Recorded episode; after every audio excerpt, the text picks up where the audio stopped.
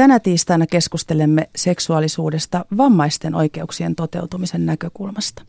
Te kuulijat olette lähettäneet taas hienoja kysymyksiä ja kommentteja. Tällä kertaa liittyen siis vammaisten mahdollisuuteen toteuttaa omaa seksuaalisuuttaan tai pitäisikö sanoa välillä mahdottomuuteen. Minä olen Nina Kiiskinen ja teknisenä tukena sekä turvana tämänkin Ninan lähetyksessä on Paula Jokimies, joka jo kertoikin, että keskustelua voi siis kommentoida lähetyksen aikana vielä lähetysikkunan kautta ja Paula poimii mukaan parhaat päältä. Mutta tämän illan vieraani on seksuaalikasvattaja ja kokemusasiantuntija Raila Kujala. Tervetuloa Raila. Kiitos Niina. Kiitos kun sain tulla vieraaksesi. Me ollaan Raila tunnettu toisemme jonkin aikaa ja olemme tehneet yhdessä töitäkin, eli olen päässyt seuraamaan elämääsi välillä aika läheltäkin. Ja liikuntavammaisuutesi näkyy muun muassa siinä, että tarvitset henkilökohtaisen avustajan rinnallesi ympäri vuorokauden. Eli työllistät kolmea eri ihmistä päivän aikana, eikö niin? Kyllä vaan. Minulla on kolme vakituista henkilökohtaista avustajaa ja lisäksi sijaisia sairaslomien ja vuosilomien varalle. Minulla on diagnoosina lihastauti SMA, joka on synnynnäinen sairaus. Lihakseni ovat heikot, en ole koskaan kävellyt. Eli olen koko ikäni ollut toisten ihmisten avun varassa. En pysty pukeutumaan, peseytymään, syömään itse ja tarvitsen apua myös yöllä asennon vaihtamiseen. Avustajani työnkuvaan kuuluu tietysti muitakin asioita kuin vain minun henkilökohtaisesta hyvinvoinnista huolehtiminen. Kaikki mitä elämääni liittyy, avustaja on kaikessa mukana. Niin. Ihmisen fyysisen vamman taakse ei aina ole helppo nähdä, varsinkin jos tarvitsee avustajaa päivittäisissä rutiineissaan ja avustaja kulkee mukana kaikkialla. Ja aivan liian usein vammainen ihminen tulee aliarvioiduksi myös henkisesti. Oletko sinä Raila joutunut kokemaan, että fyysisestä vammastasi johtuen älyäsi tai jopa henkisiä voimavarojasi kyseenalaistetaan? Kyllä, joskus kaupungilla liikkuessa ihmiset puhuvat avustajalleni eivätkä minulle suoraan. Ymmärrän, että jos en ollut hiljaa, osa ihmisistä ei uskalla puhua minulle, koska eivät tiedä, kommunikoinko normaalisti puheella. Mutta jos itse kysyn vaikka kaupassa jotakin, niin miksi myyjä vastaa avustajalle eikä minulle? No se on aika mielenkiintoinen asia. Eräänkin kerran pankissa avustajani teki niin, että hän käänsi tylysti selkänsä pankkivirkailijalle, jonka jälkeen virkailijan oli vähän niin kuin pakko puhua suoraan minulle. Minulla on liikuntavamma, jalkani eivät toimi, mutta pääni toimii kyllä ihan hyvin. No, esimerkiksi minulla on ollut ilo, ilo ymmärtää se enemmän kuin hyvin ja voin väittää, että pääsi toimii paremmin kuin, paremmin kuin keskiverto tuttava piirini pää tai omani. Olet toiminut muun muassa nuorisosihteerinä, koordinaattorina puhe- ja kuulovammaisten tulkkivälityksessä ja vammaisten asumiseen liittyvässä projektissa seuraamassa ihmisoikeuksien toteutumista. Keväällä valmistuit Raila seksuaalikasvattajaksi ja lopputyössäsi avustettu seksi asiakkaan ja avustajan näkökulmasta toit hienosti esiin, kuinka huonosti vammaisen tai kehitysvammaisen seksuaalioikeudet vielä 2015kaan toteutuvat. Ja lopputyösi perustui osaksi assistenttiinfon tekemään henkilökohtaisen avun saajien seksuaalisuuden toteuttamisen mahdollisuuksia kyselyyn, joihin tuli todella paljon vastauksia. Ja vastausten mukaan ehkä noin kolmannes kokee voivansa jollakin tavalla toteuttaa omaa seksuaalisuuttaan, mutta se tarkoittaa sitä, että kahden kolmassaan kohdalla seksuaalioikeudet eivät toteudu lähes ollenkaan. Haluaisitko tässä kohtaa, Raila, lukea meille WHOn määrittelemistä kansainvälistä seksuaalioikeuksista muutaman itseäsi eniten koskettaneen kohden? Minulle henkilökohtaisesti tärkeimmät seksuaalioikeudet ovat oikeus tasa-arvoon ja syrjimättömyyteen – Eli jokainen ihminen on oikeutettu nauttimaan kaikista seksuaalioikeuksista. Ja silloin todellakaan ei pidä miettiä, että mikä on kulttuuritausta tai vammaisuuden aste tai seksuaalinen suuntautuminen tai mikään muukaan yksityiskohta, tämmöinen pinnallisempi yksityiskohta. Toisena näen tärkeänä kakkoskohdan oikeus elämään, vapauteen ja henkilökohtaiseen turvallisuuteen, joita ei saa uhata, rajoittaa tai riistää mielivaltaisesti seksuaalisuudesta johtumin syin. Kolmantena olit valinnut oikeuden itsemääräämiseen ja keholliseen koskemattomuuteen ja se on todella koskettava kohta. Eli jokaisella on oikeus hallita ja päättää vapaasti heidän seksuaalisuuttaan ja kehoaan koskevista asioista. Ja viimeisenä oikeus yksityisyyteen. Eli jokaisella on oikeus yksityisyyteen liittyen seksuaalisuuteen, seksielämään ja valintoihin, jotka koskevat omaa kehoa tai seksisuhteita ja seksitoimintaa. Eli jos jotenkin haluaisi kiteyttää nämä sellaiseen niin kuin pähkinänkuoreen, joka nyt on aika mahdoton tehtävä, mutta seksuaalioikeudet siis pitävät sisällään kaikkien ihmisten oikeuden toteuttaa omaa seksuaalisuuttaan ilman pakottamista, riistoa ja väkivaltaa. Ja nämä oikeudet ovat olennainen osa ihmisoikeuksia ja siten kaikkien ihmisten ohittamattomia oikeuksia. Mutta valitettavasti vammaisten kohdalla ne eivät vieläkään toteudu edes, voisi melkein sanoa välttävästi, heikosti ainakin. Otetaan nyt kuulija kysymys, joka liittyy oleellisesti seksuaalioikeuksien toteutumiseen. Eli nimimerkki Kappeli kirjoittaa näin. Lukisitko Raila sen kirjeen? Kuinka paljon seksuaalineuvontaa ja ohjausta voidaan säädellä ja vaihdella vammaisen ihmisen kapasiteetin mukaan? Joskus käsittelemätön, tiedostamaton fantasia tuntuu näyttäytyvän aggressiona, kun sitä ei osata purkaa. Vammaisen ihmisen kohdalla on erityisen tärkeää, että mahdollinen seksuaalikasvattaja, neuvoja tai terapeutti on perehtynyt asiakkaan erityispiirteisiin ja mahdollisiin vammaisuuden aiheuttamiin pakkotoimintoihin tai ajatuksiin, varsinkin jos vammaisen kommunikointi sanallisesti on hankalaa. Eli neuvontaa ja hoitoa pitäisi voida aina säädellä asiakkaan tarpeen ja kykyjen mukaan. Muuten käy juuri niin kuin kysymyksen lopussa todetaankin, eli tiedostamaton ja jopa aggressioita herättävä fantasia alkaa ehkä elää omaa hallitsematonta elämäänsä. Eli asiakkaan, hänen läheisensä tai avustajan kannattaa vaatia asiantuntevaa terveydenhoitoa tai esimerkiksi sitä seksuaalineuvontaa, mutta aina kaikki ei suju edes kuvainnollisesti kuin tanssi. Kerrotko Raila meille siitä gynekologikäynnistäsi, joka oli aika mielenkiintoinen? Joo, meitä vaikeavammaisiahan pidetään usein tunteettomina möykkyinä, joilla ei ole haluja, himoja tai seksuaalisia tarpeita. Eli gynekologilla käydessä minulle on sanottu ihan päin naamaa, että ethän sinä ole koskaan seksiä harrastanut, ethän. Ai en vai?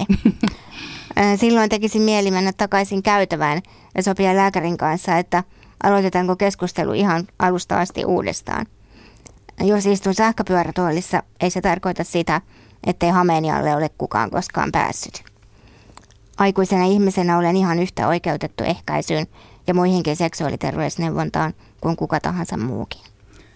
Ö, olet Raila aika pitkämielinen, kun kävelit vaan käytävään takaisin edes päässäsi ja, ja otit niin sanotusti uuden alun. Siinä olisi helposti joku tehnyt mieli juosta jo sille toiselle lääkärille, mutta sehän, sehän sekään ei ole vammaiselle mm. mahdollista kipittää aina sinne, mihin nenä näyttää. Mutta siis kyseiselle lääkärille ei tullut edes mieleen, että voisit tarvita ehkäisyä, koska hänelle ei todellakaan tullut mieleen, että harrastaisit seksiä. Ehkä siinäkin olisi lyhyen seksuaalikasvatuksen kohta. Sitä toivoo lisää eri kohtiin elämänkaarta myös seuraavan kirjeen lähettäjä Mika Petri. Onko seksuaalikasvatus kokonaisuutena mukana luokan tai aineopettajien koulutuksessa? Seksuaaliterveyttä tai seksuaalisuutta ylipäänsä ei ainakaan omana kouluaikana käsitelty juuri lainkaan. Biologian kirjoissa asiaa parin sivun verran sivuttiin ylä- yläasteella kovalla hopulla tosin. Toivottavasti nykyään on paremmin ja nuorten pohtimiin asioihin vastataan, vaikka niitä ei osaisi nuori aina itse kysyä. No valitettavasti Mika Petrille on vastattava, että ei tilanne vieläkään nyt mikään hurraamisen arvoinen ole.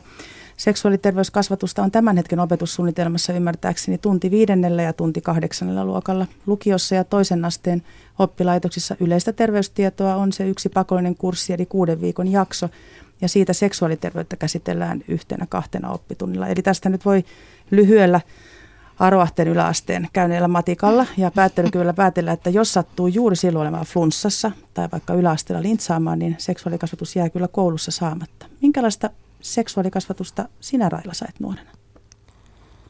No muistan peruskouluajalta terveydenhoitajan vastaanoton siinä esitepinossa tai pöydällä – vaaleansiniset ja vaaleanpunaiset esitteet Pimpistä ja Pippelistä.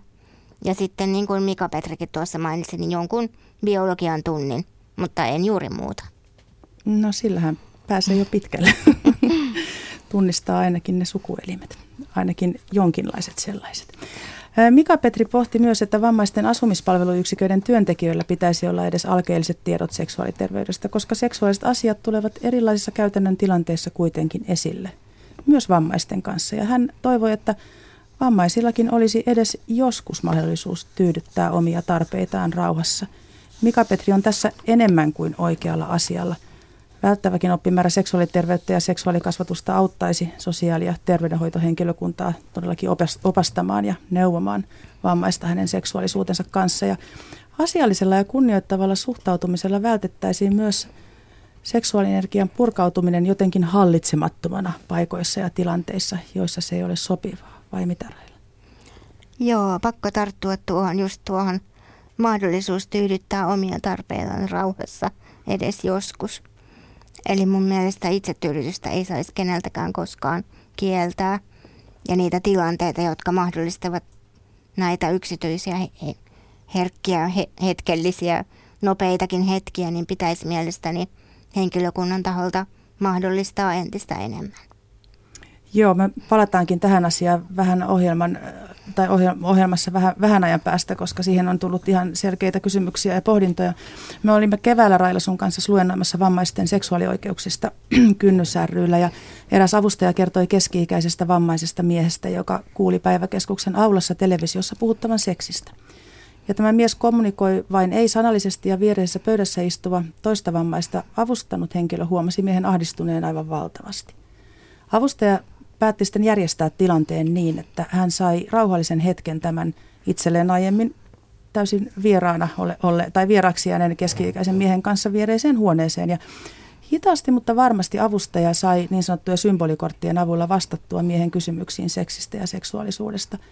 Kukaan ei ollut koskaan kertonut miehelle mitään aiheeseen liittyvää. Ei edes pussailusta tai halaamisesta tai, tai mistään saati sitten intiimimmistä asioista. Mm. Ja herkkävaistoisena mies katsoissaan telkkaria kuitenkin ymmärsi kuulemastaan ja näkemästään, että kyseessä on nyt joku tosi inhimillisestikin ja elämällisesti iso asia. Ja miehen ahdistus ei noussut, niin kuin sitten myöhemmin selvisi näistä seksuaalisista asioista, vaan sitä tiedon puutteesta, että hänellä ei ollut minkäännäköisiä edes mielikuvallisia vastauksia näihin asioihin, joita televisiosta näki ja kuuli.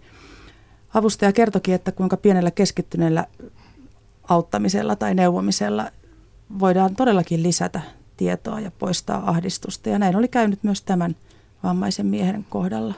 Mitäs Raila tuumaat? Joo, minusta on valtava hienoa, että kyseinen avustaja huomasi tämän ihmisen hädän ja tarpeen ja otti aikaa siihen. Eli tällaisessa tilanteessa se muu maailma saakin hetkeksi pysähtyä ja on keskityttävä tähän yhteen sillä hetkellä – elämän tärkeimpään asiaan. Eli joku uimaterapia voidaan jättää väliin. Joo, kyllä, kyllä. Koska on todella kurjaa kuulla, että jo keski-ikään ehti, ehtinyt ihminen täällä Suomen maassa ei ole kuullut seksuaalisuuteen liittyvistä asioista. Et mun mielestä jokaisen ihmisen on oikeutettu kuulemaan näistä asioista, siis hänelle ymmärrettävällä tavalla. Ja tässä tilanteessa tietysti se ei-sanallinen viestintä symbolikorttien avulla vaatii sitä aikaa enemmän kuin puheella kommunikoivan kanssa, mutta mun mielestä on hienoa, että se aika oli silti löytynyt. Älä muuta sano ja sitten se vaatisi sitä koulutuksen aikana tulevaa mm. tietoa ja lisäkoulutusta tältä ihmisyyden osa-alueelta. Otetaan seuraava kysymys. Nimimerkki liikuntavamma lähestyy meitä näin. Se on kait hirveän iso kynnys niin sanotulle terveelle naiselle lähestyä vajakkia ensin ystävänä ja sitten edetä jopa seksiin. Vammaisen on kyllä todella vaikea olla se aloitteellinen. Kun pelkää, ettei pysty mihinkään ja aikaa saattaa kulua vuosikymmeniäkin ilman seksiä. Sitten kun se niin sanottu oikea tulee vastaan, niin ei enää oikeasti pystykään ja jos on ollut vuosikymmeniä yksin koskemattomana, niin kohtaamisen jälkeen tuntuu kuin jokin pyhä asia särkyisi. Onneksi sentään ei ole enää poikuustallella ja tiedän, että joskus on löytynyt niin sanottuja terveitä naisia, jotka ovat osanneet tai halunneet kohdata minut seksuaalisena ihmisenä. He eivät ole peitelleet tunteitaan tai kieltäneet oikeuttani seksiin. Ja onneksi sellaisia ihmisiä vielä nykyisinkin tulee joskus vastaan. Ihmisiä, joille olen ihminen vammasta huolimatta. Kohtaamisesta on valitettavasti vielä pitkä matka seksiin, eikä seksi sinänsä ole mikään kuoleman vakava asia, mutta se on tapa, jolla toinen osoittaa toiselle välittävänsä ja ehkä myös rakastavansa. Inhokin kanssahan kukaan ei halua seksiä, vai mitä? Kiitokset nimimerkille liikuntavamma hienosta kirjeestä. Kirjeen sisältö paljastaa ainakin sen, että sanat vajakki tai inhokki eivät tee lähettäjälle kyllä oikeutta, että päinvastoin nimimerkki liikuntavamma kuvaa todella rauhallisesti ja koskettavasti oman elämänsä tilannetta. Olemme aiemmissakin onnelliseksi ohjelmissa keskustelleet siitä, kuinka vaikeaa voi olla lähestyä toista ihmistä ihan ilman vammaakin. Ja vammaisena se voi tuntua joskus lähes mahdottomalta ja myös aivan fyysisestikin vaikealta. Ja oman kiinnostuksen osoittaminen vaatii aina niin henkistä kuin konkreettistakin heittäytymistä ja rakastumisen vaativa, a, vaatima antautuminen, se on vähän kuin kaulansa paljastaisi. Vertaus kuvaa hyvin sitä, miten toisen ihmisen armoilla rakastunut ihminen on, kuvainnollisesti kaulasuonet paljaana. Kirjeen lähettäjä kertoi ollensa intiimissä suhteessa naiseen tai naisiin, mikä varmasti osaltaan lisää omaa uskoa luoda kontakteja. Ja tekeekin mieli kyllä ehdottaa erilaisia aktiviteetteja ja harrastuksia ihan elokuvakerhoista kirjallisuuspiireihin tai mitä tahansa tekemistä, jossa voi tutustua ihmisiin. Voi olla helpompaa sitten jatkaa lähempään kanssakäymiseen, jos on ensin saanut rauhassa tutustua toiseen. Vai mitä neuvoja Raila sinä antaisit nimimerkille liikuntavamma? Joo, samalla linjoilla Nina. Eli yhteinen kiinnostuksen kohde helpottaa lähestymistä. On sitten jotakin muutakin jutun juurta kuin säästä puhuminen. Vielä jos saa jotenkin kaiveltua tietonsa, että mistä se toinen ihminen on kiinnostunut, voi saada toisen huomioon hyvinkin vahvasti kiinnitettyä itsensä, jos osaa keskustella häntä kiinnostavista asioista. Tutustuminen on hyvä, ei heti kannata punkkaan hypätä. Että luottamuksen rakentaminen on tärkeää ensin. Mutta silti sanoisin tälle nimimerkki liikuntavammalle, että rohkeasti vaan kontaktia ottamaan, koska jos ei koskaan yritä, ei ketään kohtaakaan. Sinä olet Railla siitä hyvä esimerkki oman elämäsi kanssa. Sosiaalinen piirisi ja kuviosi on hyvinkin rikas ja, ja elät ihmissuhteessa ja sinulla on paljon kaikkea sellaista elämässä, mitä monella ei-vammaisella ole koskaan ollut. Ja sehän on niin, että jokainen meistä toivoo tulevansa nähdyksi, kuulluksi ja kohdatuksi ihan omana kokonaisena itsenään, tarpeinen, haluinen ja toiveinen. Ja meillä kaikilla pitäisi olla oikeus toteuttaa omaa seksuaalisuuttaan ja olemassaoloamme, oli vammaa tai ei. Ja oikeus oman seksuaalisuuden toteuttamiseen tarkoittaa myös sitä, että ei tarvitsisi kanavoida sitä seksuaalienergiansa juuri johonkin muuhun toimintaan, jotenkin välttämättä kun seksuaalisuuttaan ei pääse kanavoimaan. Niin ja vammaisten kohdalla se nyt on, tilanne on aivan erityinen, koska esimerkiksi liikuntavammainen ihminen ei voi lähteä lenkille tai mennä zumbaan ja siksikin on aivan erityisen tärkeää, että, että tässä on erilaisia mahdollisuuksia ja tilanteita, jossa pääsee, pääsee seksuaalienergiansa purkamaan. Ja pari ja seksuaaliterapeutti Kirsi-Maria Örö on puhunut todella hienosti sooloseksin eli itsetyydytyksen merkityksestä vammaisen ja kehitysvammaisen ihmisen elämässä. Ja Örö, Örö toteaakin erässä Ylelle antamassaan haastattelussa, taisi olla viime vuonna, että edelleen on vallalla kaksi käsitystä. Yksi on se, että vammaiset olisivat läpi elämänsä kuin lapsia, eli heitä mm-hmm. ei kiinnosta se seksielämä niin kuin sun gynekologis mm-hmm. ajatteli, Kyllä. tai ihmissuhteet ylipäätänsä. Ja toinen on taas se, että kehitysvammainen ihminen ilmaisee seksuaalisuutta jotenkin niin kuin aivan hillittömällä tavalla, että se joka välissä yrittää sitä jotenkin purkaa, jos vaan on mahdollista. Ja Örön mukaan ennakkoluulojen takia esimerkiksi ryhmäkodeissa on saatettu kyseenalaistaa, tarvitseeko vammaisille antaa mitään valistusta, tai pitäisikö edes mahdollistaa tilanteita, joissa voisi vaikka rauhassa toteuttaa seksuaalisuuttaan tai tyydyttää itseään. Ja Rö onkin ehdottanut, että erilaisissa laitoksissa otettaisiin huomioon aivan erityisellä tavalla tämä puute. Vammaisen mahdollisuus tai mahdottomuus avustajan käyttöön seksuaalisissa tilanteissa on sinulle Railla tuttua niin henkilökohtaisessa elämässä kuin ammatissasi seksuaalikasvattajana. Ja tämä oli todella hieno osa tätä lopputyötä. Se kertoisiko kuulijoille, mistä avustajan käytössä tällaisissa tilanteissa on kyse? No henkilökohtainen avustaja on paikalla avustamassa henkilöä, jotta jotakin intiimiä voi tapahtua. Eli avustaja voi antaa esimerkiksi seksiapuvälineen yöpöydän laatikosta, riisua vaatteita tai pukea seksikkäämmät vaatteet päälle.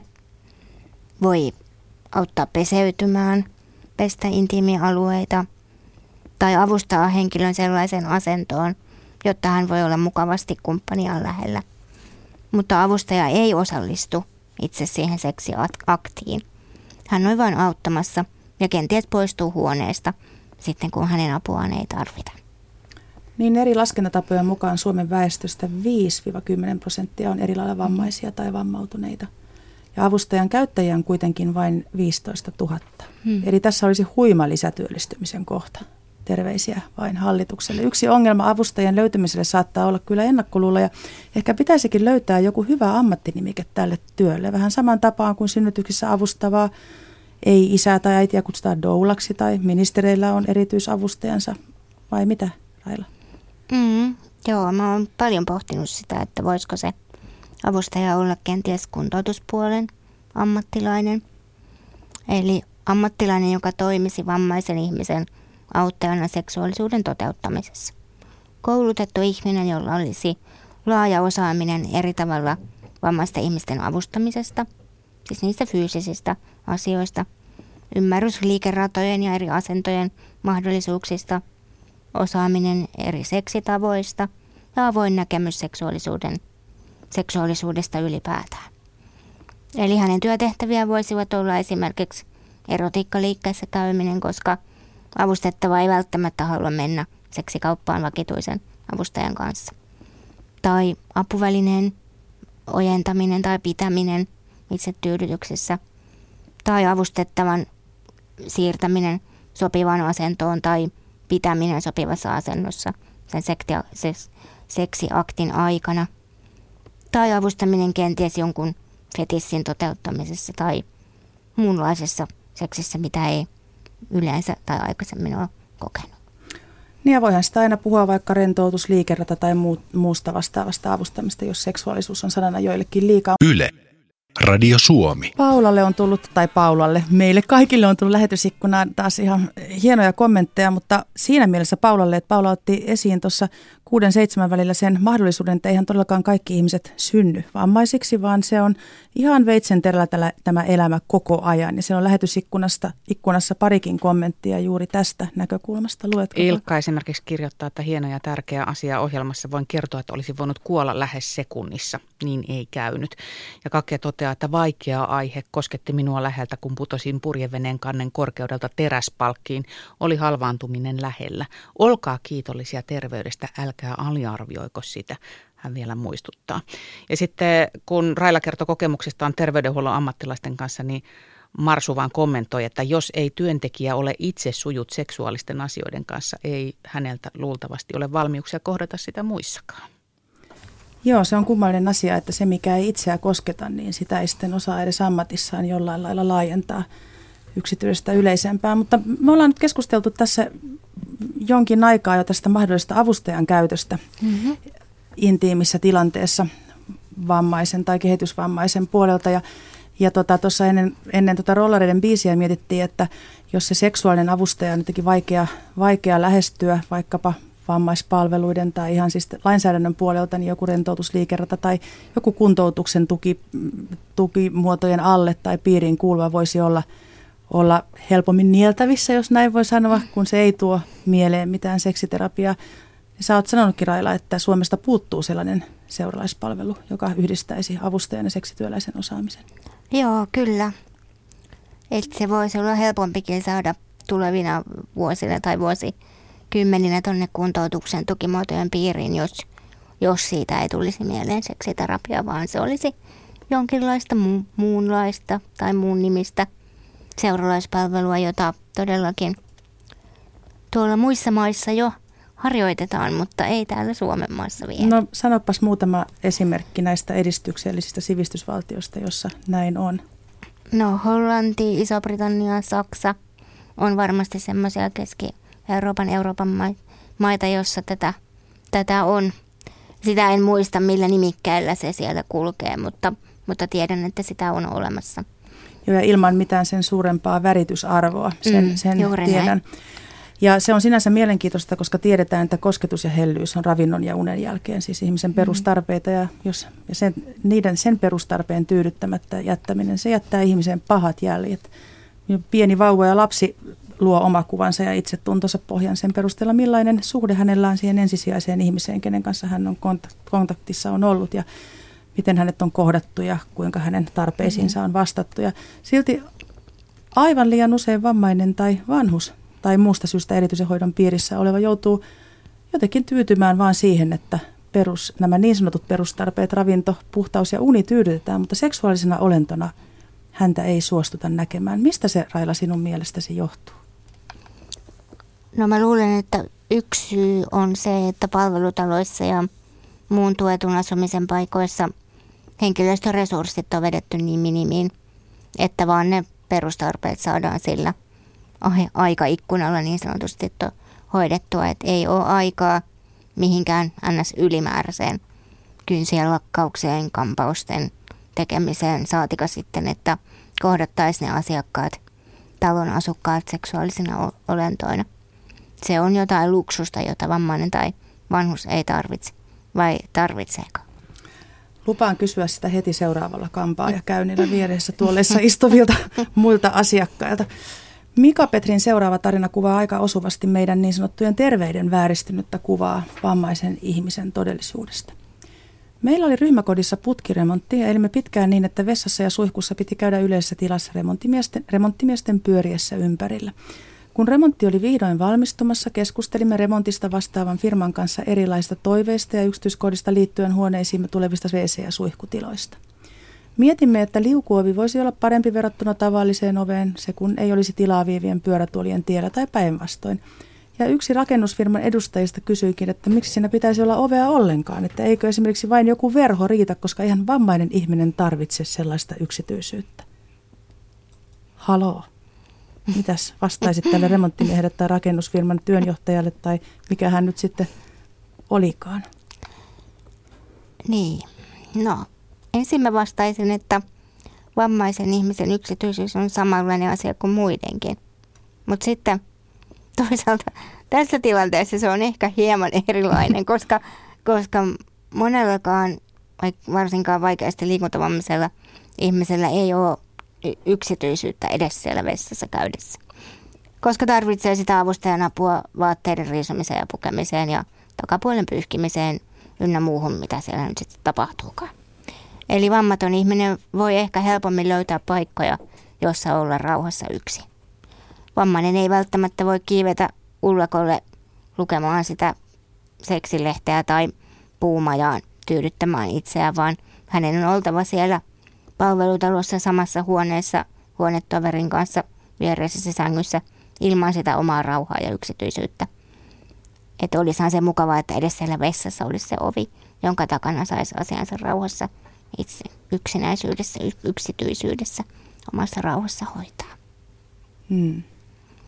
Täytyy sanoa, että vetäisi hiljaiseksi, ei olisi suora lähetys meneillään. Että, että tota, niin.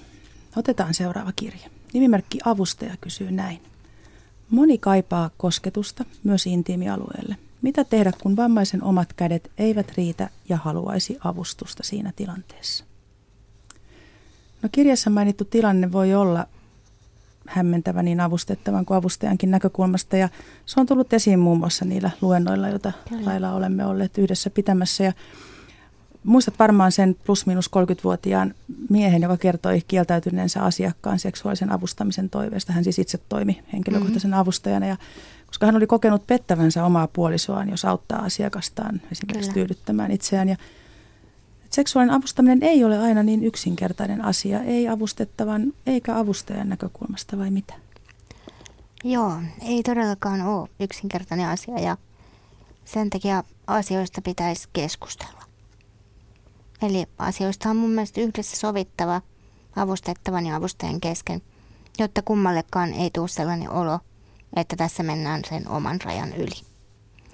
Te olette aiemmissa onnelliseksi ohjelmissa jo keskustelleet siitä, että mitä on ne omat, oman kehon rajat ja mitä kukakin haluaa tehdä ja mikä tuntuu kenestäkin itsestä hyvältä.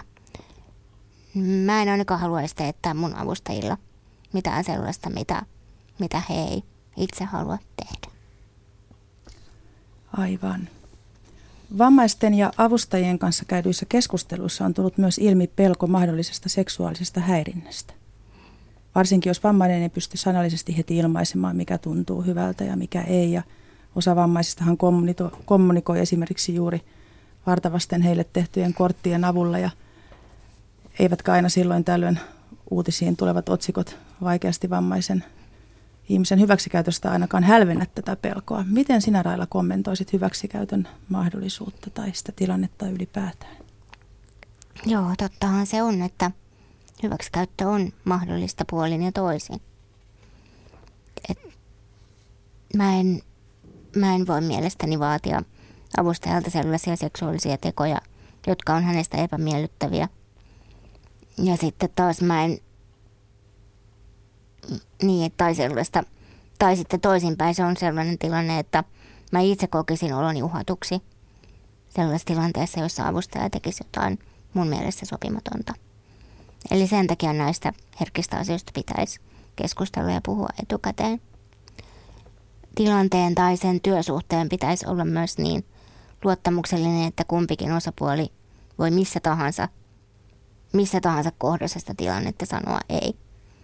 Että aina, vaikka olisi sovittukin jotakin yhdessä, että mitä tehdään tai mitä kenties tapahtuu, niin jos se nyt, tänään, ei tunnukaan hyvältä, niin siitä voi kieltäytyä. Ja mun mielestä se on sitä toisen ihmisen kunnioittamista, että sitä toisen päätöstä on kunnioitettava. Ja sitten tietysti pitää luottaa, luottaa siihen toiseen ihmiseen.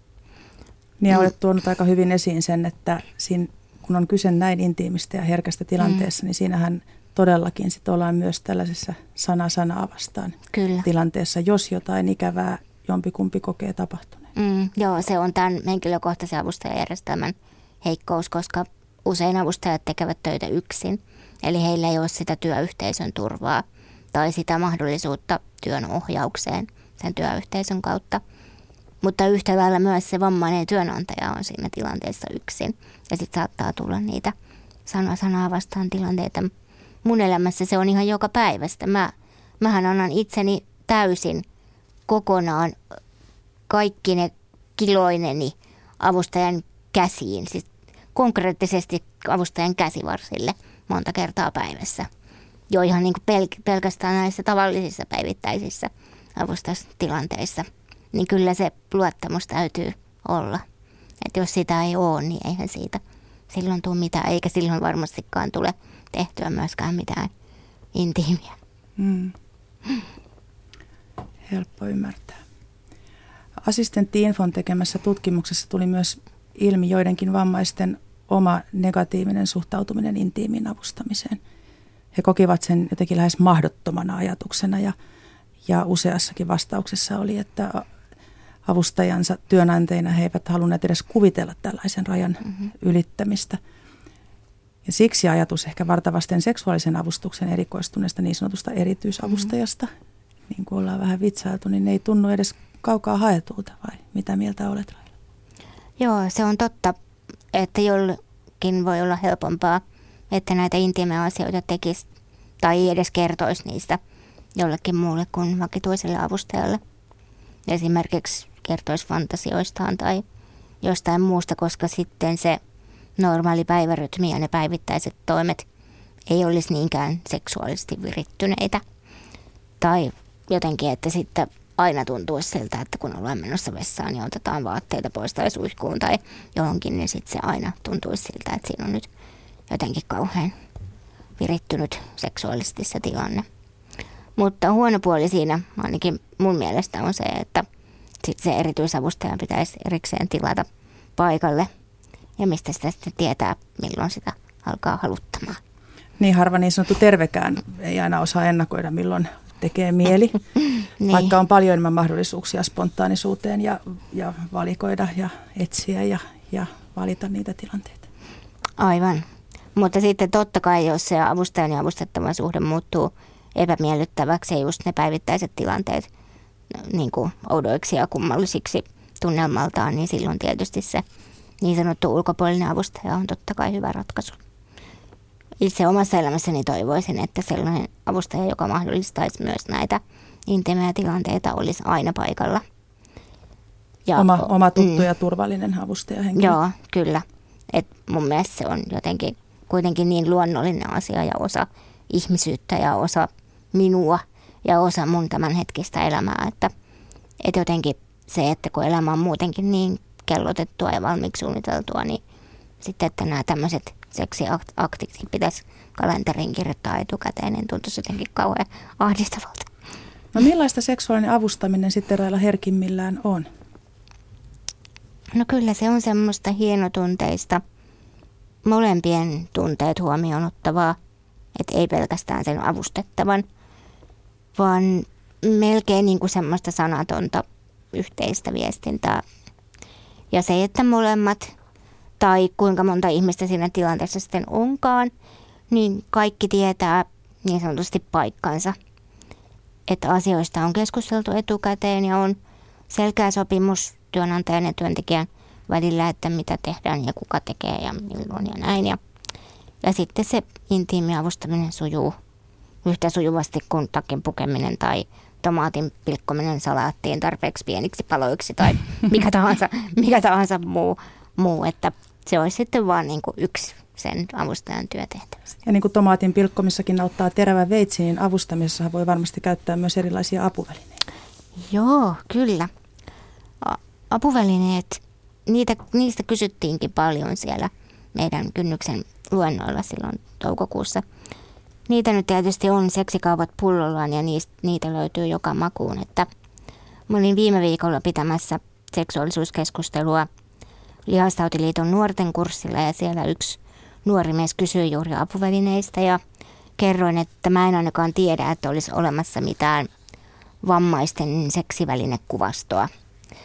Että jokainen nikkaroi sitten omiin tarpeisiinsa omia pidennyksiä, taivutuksia, on keinuja, on panopöytiä, mitä tahansa, niin omien tarpeidensa mukaan niistä välineistä, joita markkinoilla tällä hetkellä on.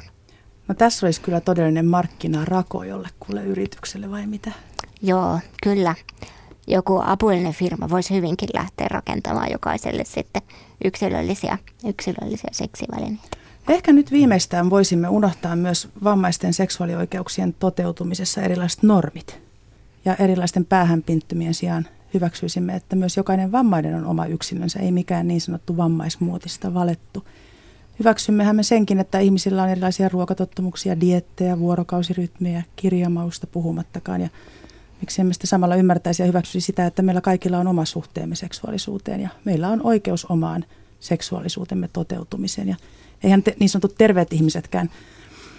ilman näkyviä tai tuntuvia vammoja halua samalla tavalla jokainen, vaan olemme muun muassa halu- ja haluttomuusohjelmassa kuulleet, kuinka erilaisia me mm. halujemme ja haluttomuuksiemme ja rytmiemme ja tahtiemme kanssa on.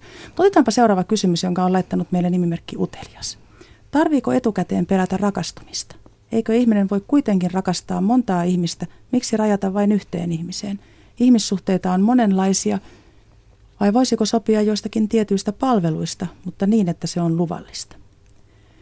Tämän kirjeen lähettäjä tarkoittanee sitä, että tarvitseeko pelätä avustajansa rakastumista. Ja rakastumistahan ei nyt kannata kauheasti pelätä tilanteessa, jossa vastakajun saaminen on edes teoriassa mahdollista, mutta jos ymmärrän oikein, niin on selvää, että intiimissä tilanteessa avustaja on suurella todennäköisyydellä vain ja ainoastaan töissä. Ja siinä tapauksessa rakastuminen ei välttämättä ole se kaikkein helpoin asia ja kohta, jotta avustettavalle ei koituisi sydänsuruja. Mutta jälleen kerran kyse on niistä Railankin mainitsemista pelisäännöistä vai mitä? Kyllä, pelisäännöistä kyllähän se niin sanottu työpaikkaromanssi voi iskeä myös vammaisen työnantajan ja avustajan välille. Tuttava piirissäkin on heitä, jotka ovat joutuneet purkamaan tämän työsuhteen perustaakseen elämänmittaisen toisenlaisen tiiviin suhteen. Terveisiä vaan heille. Mutta avustajaa ei mun mielestä kannata valita sillä verukkeella, että etsii seuraa tai rakkautta. Tuon kysymyksen osaan, että pitääkö valita vain yksi, haluaisin sanoa, että totta kai voi rakastaa montaa ihmistä yhtä aikaa – on olemassa polyamorisia suhteita, joihin kuuluu monia ihmisiä. Mutta Suomessa saa olla naimisissa vain yhden kanssa kerrallaan. Mutta rakastaa voi montaakin ihmistä, olet sitä mieltä. Kyllä. Vuonna 1966 syntynyt Pakarinen muistutti kirjeessään, että hänen ikäpolvensa sai tuntea kiitollisuutta siitä, että ylipäätään saivat syntyä ja tulivat hoidetuksi. Niin vaikea niin sanottu terveiden meidän ihmisten oli, oli suhtautua vammaiseen lähimmäisensä tai ympäristössä elävään. Nyt Pakarinen kokee, että ne, jotka sikiöseulojen jälkeen ylipäätään vielä onnistuvat syntymään tähän maailmaan vammaisena, saavat kuitenkin jo kokea ihmisoikeuksien edes osittain toteutuvan ja jopa tuntea itsensä arvokkaaksi.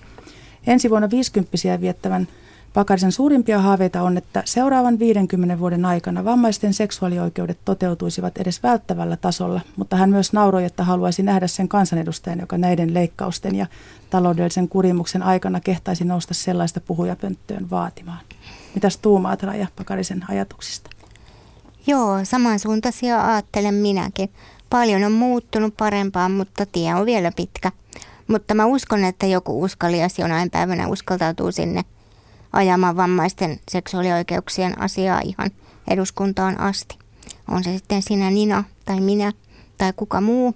Uskon, että se jonain päivänä tapahtuu. Siksihän mekin tänä iltana täällä keskustellaan kyseisestä osittain vielä tapuna pidetystä aiheesta valtakunnan radiossa. Kiitos sinun Niina. Ennen lopettamista haluaisin Raila kuulla sinun lukevan yhden runon, jonka itsekin henkilökohtaisena avustajana toiminut ja luennoillammekin esiintynyt Sari Jokela on kirjoittanut aiheesta. Jos takerrut seksuaalisuudessa syyllisyyteen tai häpeään, niin se ei auta sinua, vaan vie umpikujaan. Jos takerrut tyhjään palaan, joka asustaa sinussa. Sus siunatkoon, älä rakasta itseäsi salaa, vaan tyhjätkin kolot täytä rakkaudella. Seksuaalisuus virtaa sinussa, halusit tai et. Mikä on kiellettyä yhdelle, voi olla toiselle nautinto. Mikä on hävettävää yhdelle, voi olla toiselle rakkauden täyteyttä. Seksuaalisuuden muotojakin on äärettömästi, joten annetaan heillekin ääni, jotka haluavat tulla tai olla tulematta. Kiitos Raila ja kiitos te kaikki onnelliseksi ohjelman kuulijat, jotka teette kysymyksillänne ja kommenteillanne tästäkin illasta aivan ainutlaatuisen. Nöyräksi vetää, kun saa keskustella näistä asioista, vai mitä Paula? Mä voisin ottaa tältä yhden anonyymin kirjoittajan kommentin, vaan joka kaikille muistuttaa lähetysikkunassa, että voihan sitä joskus eläytyä erilaisten ihmisten todellisuuteen. Empatia, kuka tietää, kuka meistä vaikka huomenna joutuu samaan tilanteeseen. Juuri näin, ja kuluneen tunnin aikana me kaikki itseämme terveinä pitävät olemme saaneet toivottavasti edes pienen aavistuksen siitä todellisuudesta, jonka keskellä eri lailla vammaiset kanssaihmisemme elävät. Ja toivottavasti myös te kaikki päivästä, viikosta, kuukaudesta – vuodesta ja vuosikymmenestä toiseen urheasti ja pääpystyssä vammaisuutenne kanssa paremmin tai välillä huonommin selviytyvät. Saitte joitain uusia ajatuksia ja ideoita siitä, miten voisitte saada seksuaalioikeutenne toteutumaan ansaitsemallanne tavalla. Ja vielä kiitos ja kumarrus Raila Kujala sinulle, joka olet kiitos. päästänyt näkemään ja kuulemaan, millaista vammaisena syntyneen tai myöhemmin vammautuneen elämä voi olla. Kiitos Paulalle, että pidit meidät taas ruodussa ja ensi viikolla aiheenamme on uskollisuus vai uskottomuus? Kumpaan sinä uskot? Vieraanani on Väestöliiton parisuudekeskuksen johtaja, sosiologi ja psykoterapeutti Heli Vaaranen. Voit laittaa kysymyksiä ja kommentteja taas Radio Suomen nettisivujen kautta tai perinteisellä postilla osoitteella onnelliseksi PL 800240 Yleisradio. Onnelliseksi siis taas ensi tiistaina kello 19. Minä olen Nina Kiiskinen. Hei hei ja ensi viikkoon. Radio.suomi.yle.fi on se sähköpostiosoite, johon voi myös postia laittaa onnelliseksi ohjelmaa varten. Teppoa lainaan vielä lähetysikkunasta. Hän toteaa, että sitten kun on itse vammainen, alkaa ymmärtää, että lusikan saaminen suuhun ei olekaan ihan helppoa. Hyvä ohjelma, jotta nämäkin tulee tiedetyiksi. Paljon kommentteja. Kiitoksia kaikkia, kaikille kommentteja, kommentteja kirjoittaneille. Kiitos Nina ja Raila tästä ohjelmasta. Ja kuten sanottu, niin sitten ensi viikolla uskottomuus, uskollisuus ja Kesän lopuksi viimeinen nollatoleranssi seksuaaliselle häirinnälle, siihenkin voi jo miettiä kysyttävää. Yle, Radio Suomi.